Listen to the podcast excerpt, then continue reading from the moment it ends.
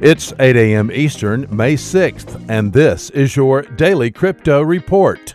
Bitcoin down 1% at $5,707. Ethereum up 1% at $164. And XRP down 1% at 30 cents.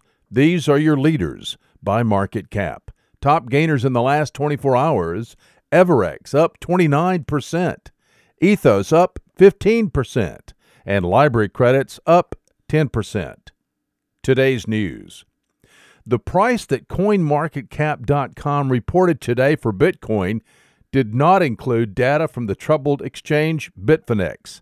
Researchers at CoinMarketCap.com have excluded Bitfinex data due to the controversy surrounding Bitfinex and the New York Attorney General's office and their investigation into the dealings of Bitfinex and Tether, who have interlocking boards and officers.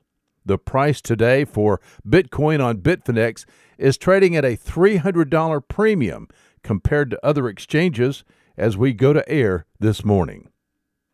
Bloomberg reports today that Fidelity Investments will roll out Bitcoin trading for institutional clients in the coming weeks. Citing a source who asked to remain anonymous, Bloomberg revealed Fidelity's cryptocurrency focused spinoff Fidelity Digital Assets will be adding Bitcoin trading very soon. Arlene Roberts, speaking for Fidelity, said, quote, We will continue to roll out our services over the coming weeks and months based on our clients' needs, jurisdictions, and other factors. Currently, our service offering is focused on Bitcoin. Unquote. Well, those are your leading headlines today. Visit us at dailycryptoreport.io for sources and for links.